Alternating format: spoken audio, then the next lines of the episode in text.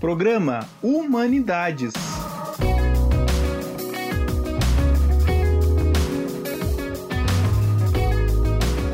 Olá, boa tarde, boa tarde a todos e todas que estão conosco nessa tarde aqui do dia 1 de setembro. Então, primeiro dia do mês de setembro, iniciando com o nosso programa da Rádio Humanidades, aqui do Centro Universitário Internacional Uninter. Eu sou a professora Mariana, sou professora tutora do curso de Serviço Social Uninter e hoje estou muito bem acompanhada aqui por um professor, colega nosso também, estudioso, professor Augusto Silveira.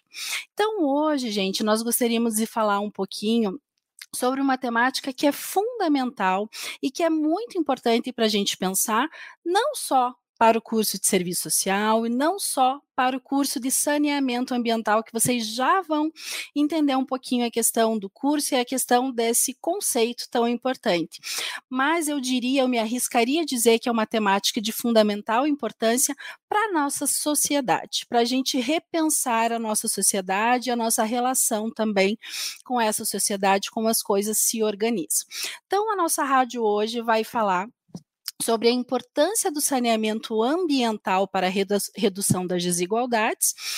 E um primeiro destaque que eu queria fazer aqui, antes de passar a palavra para o nosso professor convidado, professor Augusto, é dizer de onde nós falamos, quando nós falamos dessa temática, a importância aí da, né, do saneamento ambiental para a redução das desigualdades. Quando falamos em saneamento ambiental, pensamos numa perspectiva macro, né, numa perspectiva ampla de condições para essa população e não por uma questão reducionista ou simplista de saneamento que pode se entender que se relaciona às pessoas em situação de pobreza ou em situação de vulnerabilidade. Nós temos que pensar numa perspectiva macro. Então a gente quer delimitar isso e durante a nossa fala, a nossa conversa, a gente vai falar sobre isso. E por que, que é importante? Por que, que a gente, enquanto serviço social, convidou o professor Augusto para fazer essa fala? Porque a gente precisa entender que nós trabalhamos de forma interdisciplinar, com as diferentes áreas do saber, complementando esse olhar para a sociedade. Então, com esse início, eu queria dar boas-vindas ao nosso colega, professor aqui, professor Augusto da Silveira, que é coordenador dos cursos aí é, de gestão, de saneamento ambiental e de gestão em vigilância em saúde aqui da Uninter, e é, dar boas-vindas, agradecer né, que ele tenha aceito esse convite e passar a palavra para que ele faça a sua fala e já convidando você que está nos ouvindo para que traga aí seus questionamentos, suas é, reflexões e faça com que esse programa seja bem dinâmico, bem interativo, tá bem? Professor Augusto, boa tarde, bem-vindo. Boa tarde, professora Mariana. Boa tarde a todos que estão nos acompanhando hoje aqui nessa transmissão. E queria agradecer aí o carinho do, do pessoal da equipe do curso de serviço social, as nossas parcerias, né? A gente troca muitas ideias, a gente troca muitas figurinhas, né? Como a gente costuma falar, sobre essas temáticas, porque elas são, sim, como a professora Mariana comentou, interdisciplinares. E tanto a questão social quanto a questão ambiental, é, a gente já tem que partir do do, do, do, princípio de que elas vão ter sim essa interdisciplinaridade e a gente não consegue resolver todos os problemas sozinho. Então você pode ser o melhor profissional do mundo, que você não vai conseguir resolver o problema sozinho. É preciso dessa relação entre as diversas áreas. Então, quando nós falamos de meio ambiente e questão social, é fundamental ter esse, esse pensar. Então você já parte desse princípio de que sim, você vai precisar de colaboração, você vai precisar de um trabalho em equipe bem importante. Então, por isso que ah, essas as estratégias de falar desses assuntos, de trazer essas temáticas, elas são tão importantes para a formação, para que depois você seja um profissional que tem essas habilidades que são tão requisitadas aí no mundo do trabalho. E uma questão bem importante que a professora Mariana começou e trouxe aqui para nós é de dizer um pouquinho de onde a gente está partindo, qual que é a ideia, qual que é a definição. E aqui nós falamos do saneamento ambiental. A palavra saneamento ela pode ser empregada em diversos contextos, né? Mas aqui a gente está falando especificamente do saneamento básico, saneamento ambiental. Eu trouxe inclusive a definição da lei, a legislação que foi atualizada inclusive no ano passado, é bem recente que é o novo marco legal do saneamento básico, tá? A legislação considera ainda saneamento básico. E aí ela fala assim, eu vou até ler para vocês, que para fins do disposto na lei número 14.026 de 2020, considera-se saneamento. Saneamento básico é o conjunto de serviços públicos, infraestruturas e instalações operacionais, operacionais de abastecimento de água potável, esgotamento sanitário, limpeza urbana e manejo de resíduos sólidos, drenagem e manejo das águas pluviais urbanas. Então, veja, o que é considerado básico, né? O que, que é o básico? É que a, o, o que, que a população precisa ter acesso, minimamente, para ter condições de vida adequada, para ter o seu desenvolvimento enquanto ser humano. O que, que de básico é considerado na legislação brasileira? Essa, essas quatro questões, né? É eu vou destacar novamente que é o abastecimento de água potável, esgotamento sanitário, limpeza urbana e manejo de resíduos sólidos, drenagem e manejo de águas pluviais urbanas. Isso é considerado o básico. E aí aqui a gente já consegue inclusive falar daquela diferenciação entre o que é saneamento básico e o que é o saneamento ambiental. Para o saneamento básico, ele vai considerar esses quatro pontos principais que são previstos em legislação, ou seja, é direito de todo cidadão no nosso país ter acesso a essas condições. E o saneamento ambiental, ele vai além disso. Ele considera que nós influenciamos as questões ambientais da mesma forma que as questões ambientais são também influenciados por nós. É, vamos pensar num exemplo de é, construção de uma, de, de, uma habitação, de uma moradia. Nesse exemplo, nós vamos precisar o quê? Remover a vegetação, a gente vai precisar modificar o uso do solo, temos que verificar a proximidade do recurso hídrico, porque existem alguns recursos hídricos que nem permitem ter a construção, principalmente áreas de mananciais, né, que são aquelas áreas em que os rios começam a nascer e são rios de abastecimento normalmente, né, uma água mais pura, mais limpa, então ali não pode ter habitação. Então, veja como aqui a gente já começa a estabelecer uma relação também com as questões sociais.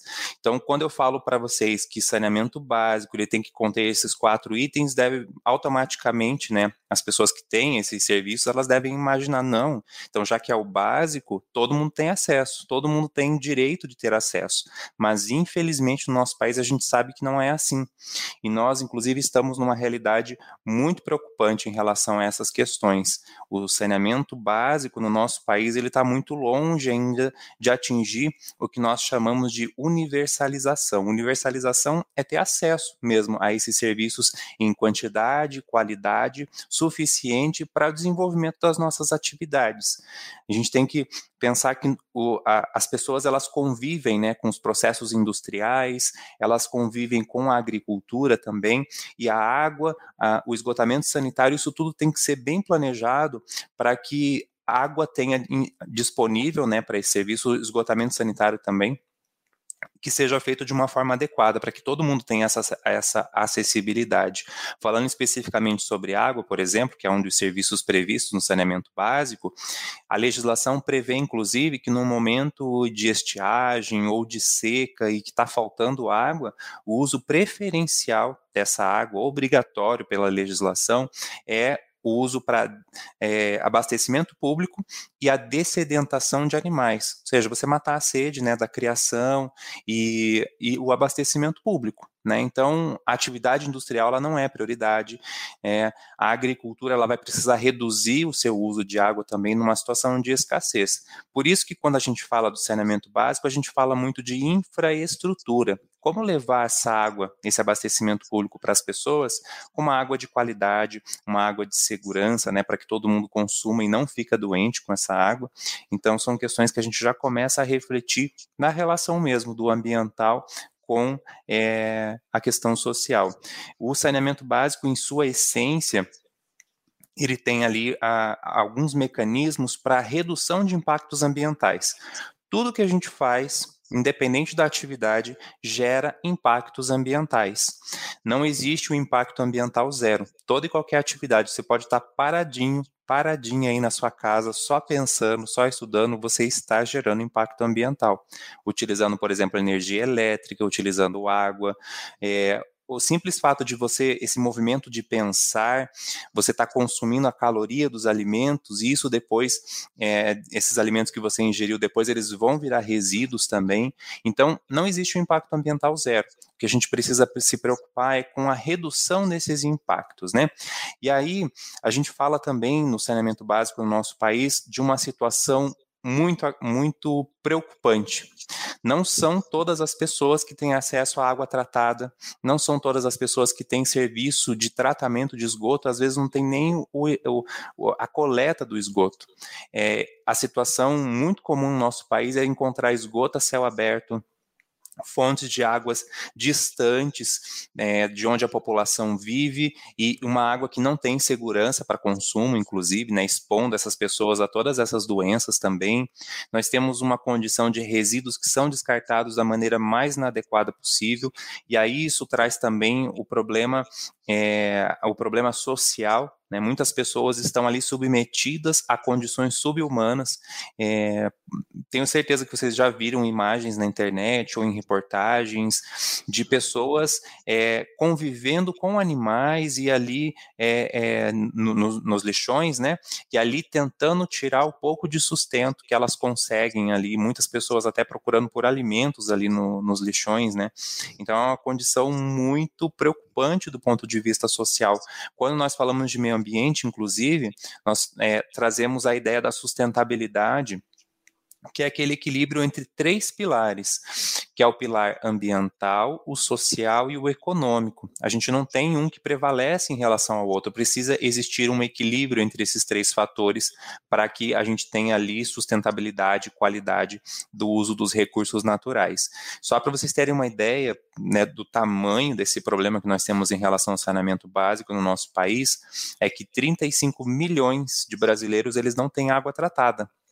Então, se não tem água tratada, é, muitas dessas pessoas estão consumindo água é, fora do padrão de potabilidade, fora do padrão de segurança necessário para ter saúde, para conseguir desempenhar bem as suas atividades. Então, 35 milhões de brasileiros que não têm sequer a água, que é o mínimo, é o básico.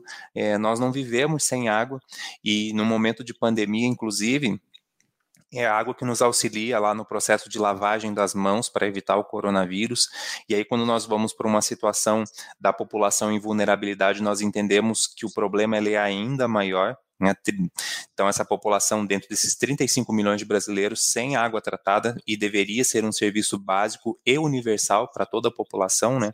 Então, veja que para nós atingirmos uma situação de equilíbrio nesse, né, nesse sistema desigual que nós temos em relação ao saneamento, é preciso um trabalho muito grande ainda. Né, as pessoas elas estão em níveis diferentes, né? Então, se o nível básico é esse aqui, nós temos pessoas que estão muito abaixo desse nível básico. Nós precisamos trabalhar muito em infraestrutura para chegar nessas pessoas, para que essas pessoas atinjam minimamente essas condições básicas de sobrevivência. E aí eu até estava falando da questão do saneamento ambiental, né, da diferença.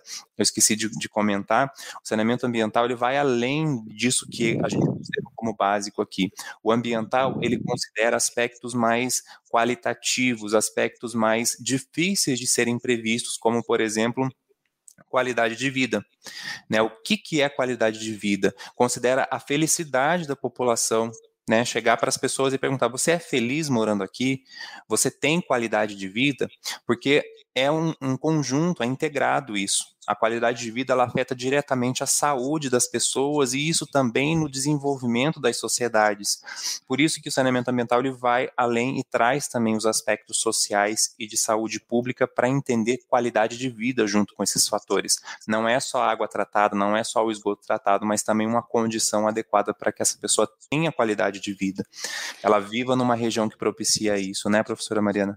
Isso mesmo, professora Eu já estava aqui, né, pensando nas suas reflexões e já pensando em algumas questões para a gente pensar e debater também. Queria primeiro assim dar boas-vindas, agradecer a participação de todo mundo, que eu consigo ver aqui. É, acho que a gente tem pessoas do Brasil inteiro. A gente tem a Elisa, o Pedro, a Jaildes, que coloquei, colocou aqui que é de Joinville, Santa Catarina, a professora Cleci, Rosânia, Denilza, Tailane, Avani Ramos. Já vou colocar, vou pedir, a gente tem o pessoal do estúdio, gente, que fica sempre, é, né, não aparece, mas está nos bastidores, vou pedir para colocar aqui a, a questão dela também, mas primeiro dar boas-vindas a todo mundo, né? Agradecer aí por compartilharem esse momento da tarde de vocês conosco. E a Vani coloca ali justamente na tua fala, professor Augusto, essas questões que o professor trouxe, a questão de principalmente na região norte e nordeste, a gente sabe, né, que a gente tem o professor trouxe tanto a questão da diferença entre as populações, mas principalmente entre as regiões, né? As condições também climáticas do meio ambiente nesses diferentes lugares. Então, acho que é importante a gente reforçar aqui a reflexão da Vani. E aí eu tenho duas questões que acho que são importantes a gente comentar. Uma, o professor Augusto falou a questão da água enquanto um recurso, né? Um recurso importante aí. A gente não vive sem água, e como você traz aí, professor Augusto, na própria legislação, numa situação de escassez, nós falamos do estado do Paraná, eu e o professor Augusto, especificamente aí da cidade de Curitiba, onde nós estamos vivendo né, uma situação de escassez extremamente preocupante quando a gente fala de água, de chuva, enfim, e no Brasil a gente já vê uma diferença também nisso. Até muitos estudiosos têm trazido isso por conta das queimadas, se o professor Augusto quiser comentar também sobre isso. Mas com relação à água, o professor disse assim, é, numa situação de escassez, a prioridade é atender a população, porque a gente não vive sem água, e atender é, os animais e não atividade industrial e outras atividades. Mas eu trago aqui uma provocação, que é uma reflexão, mas é uma provocação. Muitas vezes o grande uso e o abuso desse recurso, né, que é um recurso que ele não é infinito, ele vem das próprias atividades industriais, da própria agricultura, dependendo como essa agricultura é organizada também, né? Então, isso também se coloca para a gente refletir. Quando o professor fala aí da questão questão social, no serviço social a gente vai trazer muito aí as expressões da questão social. Você trouxe muito bem a questão das pessoas em situação de pobreza, de vulnerabilidade, um grande contingente populacional que não tem acesso a condições mínimas, e aí nós temos uma autora no serviço social que faz até a diferença entre o mínimo e no no campo do direito também tem diferença entre o mínimo e o básico, né? Porque o mínimo é simplesmente você sobreviver, o básico é condições dignas, né? De vida, enfim. É, essas pessoas que estão é, incluídas na sociedade pela sua própria marginalização, né? E a culpa não é das pessoas, mas é dessa própria estrutura, desse próprio modelo aí capitalista que a gente vivencia. Essas pessoas que não têm acesso são as pessoas também que adoecem, que também não têm acesso aos recursos e a outras informações. Então, aqui a gente também pode pensar, aí queria dialogar contigo, professor Augusto, e com quem está nos ouvindo, a importância da relação entre as políticas públicas, né?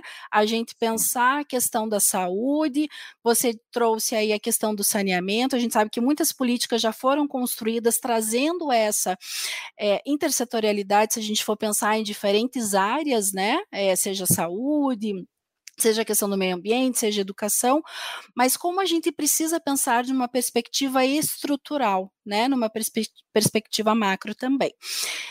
São essas minhas provocações e Sim. queria pedir só para o Evandro colocar o comentário da Sueli ali que ela colocou, obrigada. Elas são poucas pessoas que vivem uma qualidade de vida. Infelizmente, vivemos em uma total desigualdade.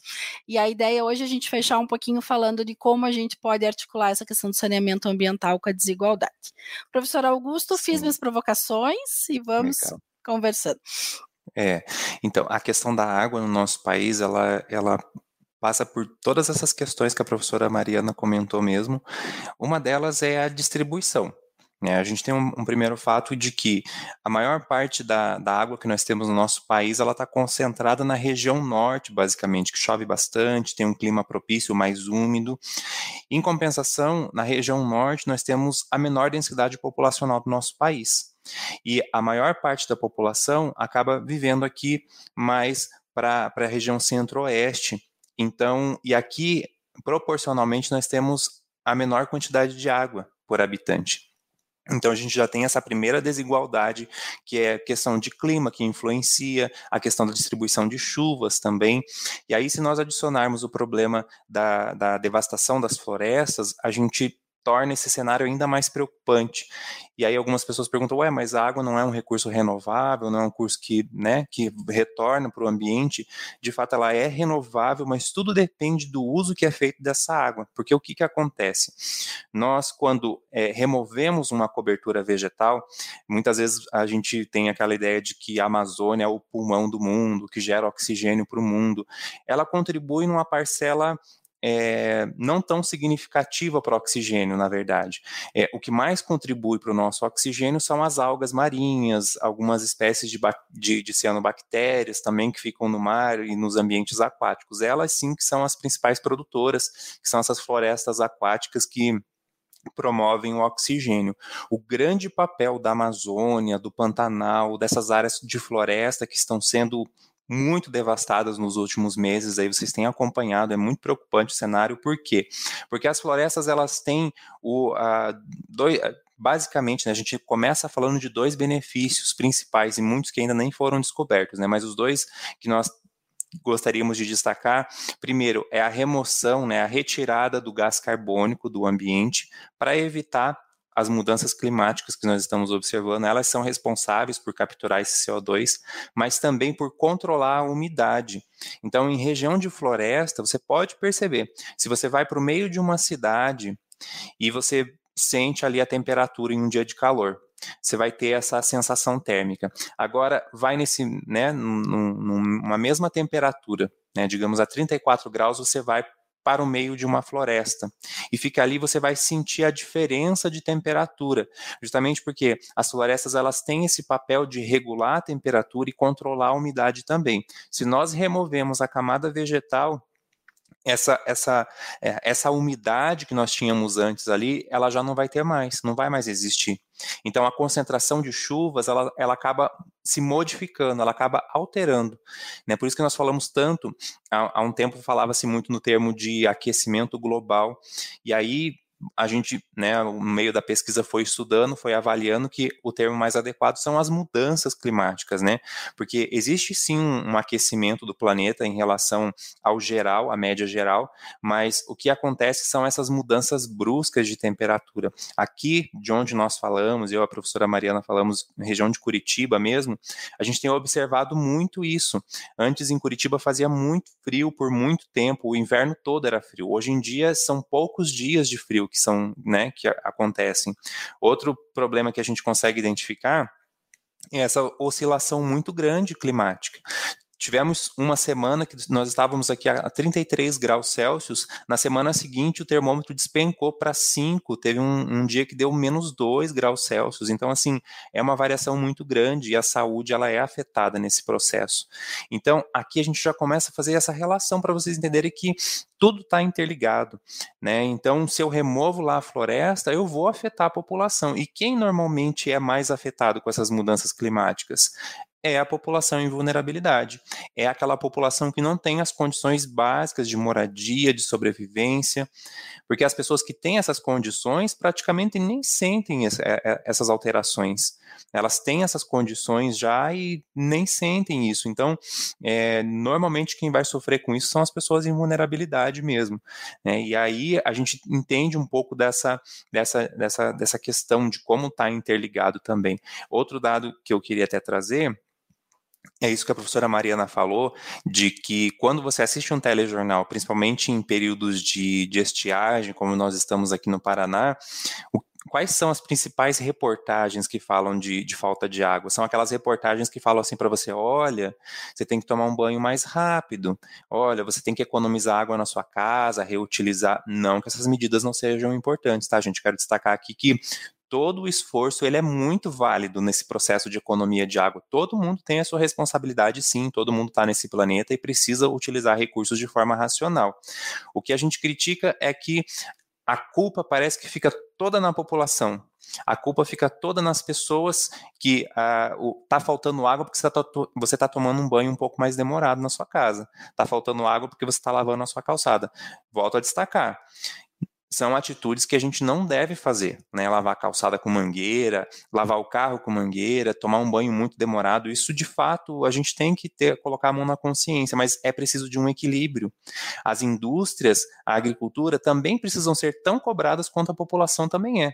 Eu, por exemplo, assim, não vejo praticamente reportagens falando desse, dessa questão as pessoas ficam muito com essa ideia de que, ah, nossa, mas eu sou muito culpado em relação a isso.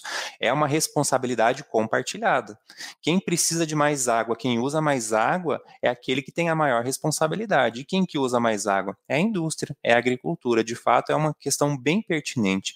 E aí, quando nós falamos que 35 milhões de brasileiros não têm água tratada, é bem preocupante. Outro dado bem preocupante é a questão do esgoto. Se o esgoto não é tratado e é lançado no meio ambiente, nós vamos contaminar recursos hídricos que poderiam ser utilizados para abastecer a população. Né? Então, se nós não temos esse tratamento, a gente também não consegue é, fornecer água em qualidade. Então, 49% do esgoto produzido no nosso país, ó, quase metade do esgoto vai para o recurso hídrico sem nenhum tipo de tratamento. Olha o tamanho da contaminação. E normalmente são em regiões de periferia que isso acontece, porque não existe um, uma, uma ação conjunta do poder público para propiciar é, redes de coleta de esgoto, redes de tratamento de esgoto, e é um direito da população. Só que o que, que acontece? Como a população em vulnerabilidade está ali lutando para ter pelo menos as condições básicas de sobrevivência, como é que essa população vai conseguir ter é, é, essa, essa, esse, essa visão crítica em relação à legislação de entender que é um direito dela de ter o tratamento de esgoto? É muito difícil. Há um abismo muito grande que precisa ser repensado nesse processo. É, isso equivale, por exemplo, a 5.300 piscinas olímpicas todos os dias que são jogadas nos nossos recursos hídricos. E aí a população em vulnerabilidade que acaba tomando a água de menor qualidade. Normalmente é assim que acontece. Tá? Então, por isso que universalizar esgoto, uh, tratamento, né, coleta e tratamento de esgoto, o acesso à água de qualidade é essencial para que a população cresça, para que a população se desenvolva e tenha condições dignas de sobrevivência e atinja lá o saneamento ambiental que a gente quer tanto, né, que considera inclusive qualidade de vida, que considera uma situação de felicidade mesmo em relação à região em que essas pessoas vivem. Né? Então existe um abismo muito grande que precisa ser repensado por meio das políticas públicas, com certeza, professora Maria Mariana? É, eu já penso aqui em várias outras reflexões, pena que nosso tempo é tão curto.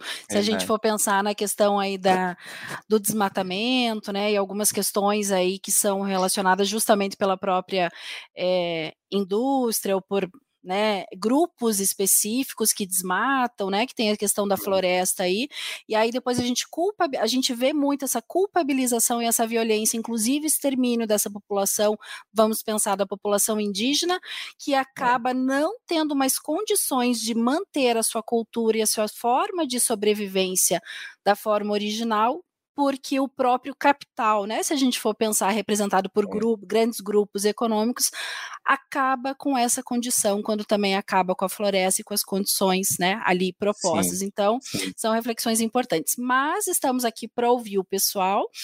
Antes da gente terminar, eu queria só, professora, se você pudesse dar uma olhadinha também nos comentários ali. A gente tem um comentário do Fábio Pacheco, que pergunta se os poços artesianos têm lei ou qualquer um pode furar um poço e utilizar a água do leito. Uhum. Professora Cleci é, elogia né, o tema, diz que é muito necessário, principalmente aí, a professora Cleci, a nossa colega do curso, assistente social também, o quanto é necessário a gente, enquanto curso né, de serviço social, também se apropriar desse debate. A Vani pergunta aí sobre a questão da reciclagem, né? Se a gente for pensar nos R's aí da sustentabilidade, a gente uhum. sabe que já tem né, atualizações nesse sentido também. E a Elis, eu moro no sudeste do Pará e nos últimos dois anos estou em Barreto, São Paulo. Sinto muito a falta das chuvas e o clima em São Paulo é muito seco. Vani, óleo de cozinha também é descartado errôneo, né? Acho que de forma errônea. E a Gislaine aí agradecendo, né, pelo debate. Professor Augusto, se você conseguir fazer, né, uhum.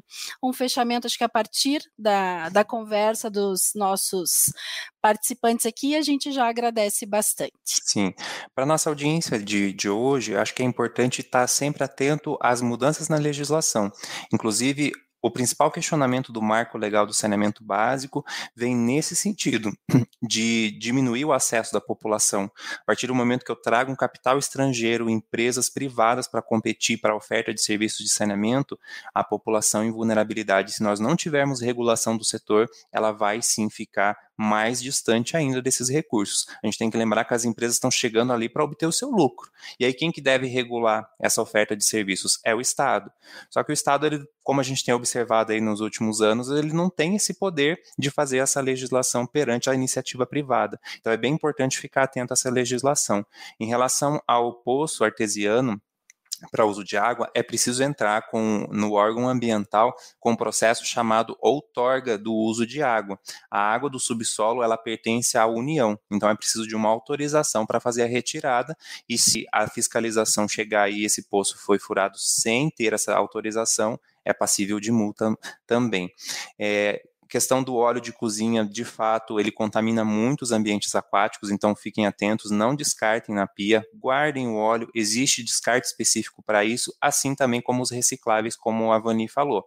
Separe os seus resíduos, é, retire o óleo e guarde ele para fazer o descarte correto. Isso a gente evita e muita contaminação dos recursos hídricos e deixa mais água à disposição da população, disponível para o consumo humano. Queria falar para vocês que eu fico à disposição. Sei que o tema, é, o, o, tempo é curto, né? O tema é imenso, a gente consegue ficar aqui dias e dias falando sobre isso. Eu adoraria, inclusive, ficar dias e dias falando sobre isso, mas... Vamos fazer uma vocês... parte 2, professora Vamos, com certeza. se vocês ficarem com alguma dúvida, quiserem trazer algum questionamento que eu possa ajudar vocês de alguma forma, pensar em algum projeto, contem comigo.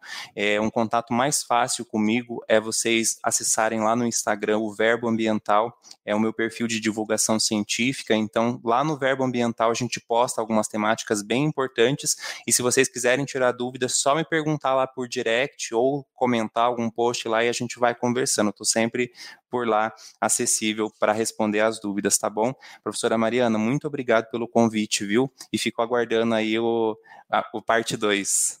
Com certeza já está pré-agendado. O Fábio já colocou ali muitas, acho que são muitas partes, né, para a gente pensar e refletir. É, queria agradecer e queria só fazer uma divulgação final, né, professor Augusto, que a gente tem pela Uninter, vocês podem entrar no site da Uninter aí, é, na parte de extensão, eventos e extensão, um concurso de resenhas, né? É terceira edição, na verdade, a gente já teve edições anteriores, que o nome do projeto chama Projeto Li, Entendi e Opinei, ou seja, quando a gente lê um livro, quando a gente pensa né, numa resenha, a gente lê uma obra, seja uma obra aí, professor Augusto é autor de obras e tantos outros professores nossos também, é, a gente leu aquele livro e entendeu, e aí vai fazer uma resenha sobre isso. Então, o, a gente está, então, com esse concurso, terceira edição do projeto Linten e Opinei, concurso de resenhas professor Dorival da Costa. Foi colocado esse nome em homenagem aí ao nosso ex-coordenador né, do curso de Serviço Social. E a proposta é justamente que a gente estimule né, essa leitura, estimule a escrita de vocês também, sejam alunos da Uninter ou não. Então, entrem no site aí da Uninter, na página da extensão, vejam as regras. A inscrição é gratuita e vai aí, o envio da resenha pode ser feito até dia 30 de novembro de 2021. E é, o pessoal aí que tanto nos acompanha na rádio, o Evandro já colocou o link aí de acesso tá bom? Então, queria agradecer muito aí a, a participação de vocês. Tem ali também, olha, arroba Verbo Ambiental, que é o Instagram aí de produção científica do professor Augusto. Eu já sigo, é extremamente interessante, viu, pessoal? E aí a gente é, vai conversando nas próximas nas próximas conversas e diálogos. O Fábio pergunta ali, professora Mariana, qual livro o professor indicaria para leitura sobre essa temática? Professor Augusto, eu deixo com você e digo um livro que eu estou lendo agora, se me permitir também, que é do Alberto Acosta, que chama O Bem Viver. Né, que fala exatamente dessa nova forma de relação aí com a sociedade, reconectando, a gente entendendo essa questão da, é, né, com a natureza e dessas questões quando a gente pensa muito o quanto o, a própria indústria, né, traz essa perspectiva de um desenvolvimento, seja que não tem como a gente pensar em desenvolvimento se a gente pensa numa lógica de exploração, de lucro e de extermínio de culturas e de populações aí que são ancestrais, né? E professor é, Augusto, se tiver alguma sugestão Ótimo. também. Uma sugestão mais, uma sugestão mais técnica, a gente tem uh, o livro de saneamento ambiental mesmo, até na biblioteca virtual a gente tem, que é do Arlindo Felipe Júnior. É um livro bem completo, trata sobre todas as questões de meio ambiente. E eu queria trazer um livro não técnico, porque fala, a gente fala muito dessa mudança de visão que é importante para a área do saneamento. Então, eu gostaria de indicar é, as coisas que você só vê quando desacelera. É um livro interessante para entender como universo está incluído dentro de pequenas coisas e a gente não presta atenção. Acho que quando a gente começar a prestar atenção que cada coisa que a gente entra em contato, cada alimento que a gente ingere, existe um universo para que ele esteja ali, a gente vai começar a mudar as questões ambientais. Então ficam essas duas indicações para vocês. Perfeito, anotada a indicação também, professor Augusto. Então, muito obrigada. Vamos agendar sim, tá? É um compromisso aí nosso enquanto curso, tanto de serviço social quanto do, de saneamento ambiental, é, do professor Augusto, a parte 2, tá? Vamos divulgar. Fiquem atentos nas divulgações aí dos programas da Rádio Humanidades, né? Que envolvem os nossos programas. Temos programas também da Rádio Humanidades que são feitas aí pelo curso de Educador Social, que é da professora, né? Sobre a coordenação da professora Jandy Cleide, é, pelo também curso de gestão do terceiro setor, professora Denise, que essas rádios vão acontecer ainda esse mês, e a nossa do curso de serviço social, em breve a gente faz a nova divulgação, tá bom?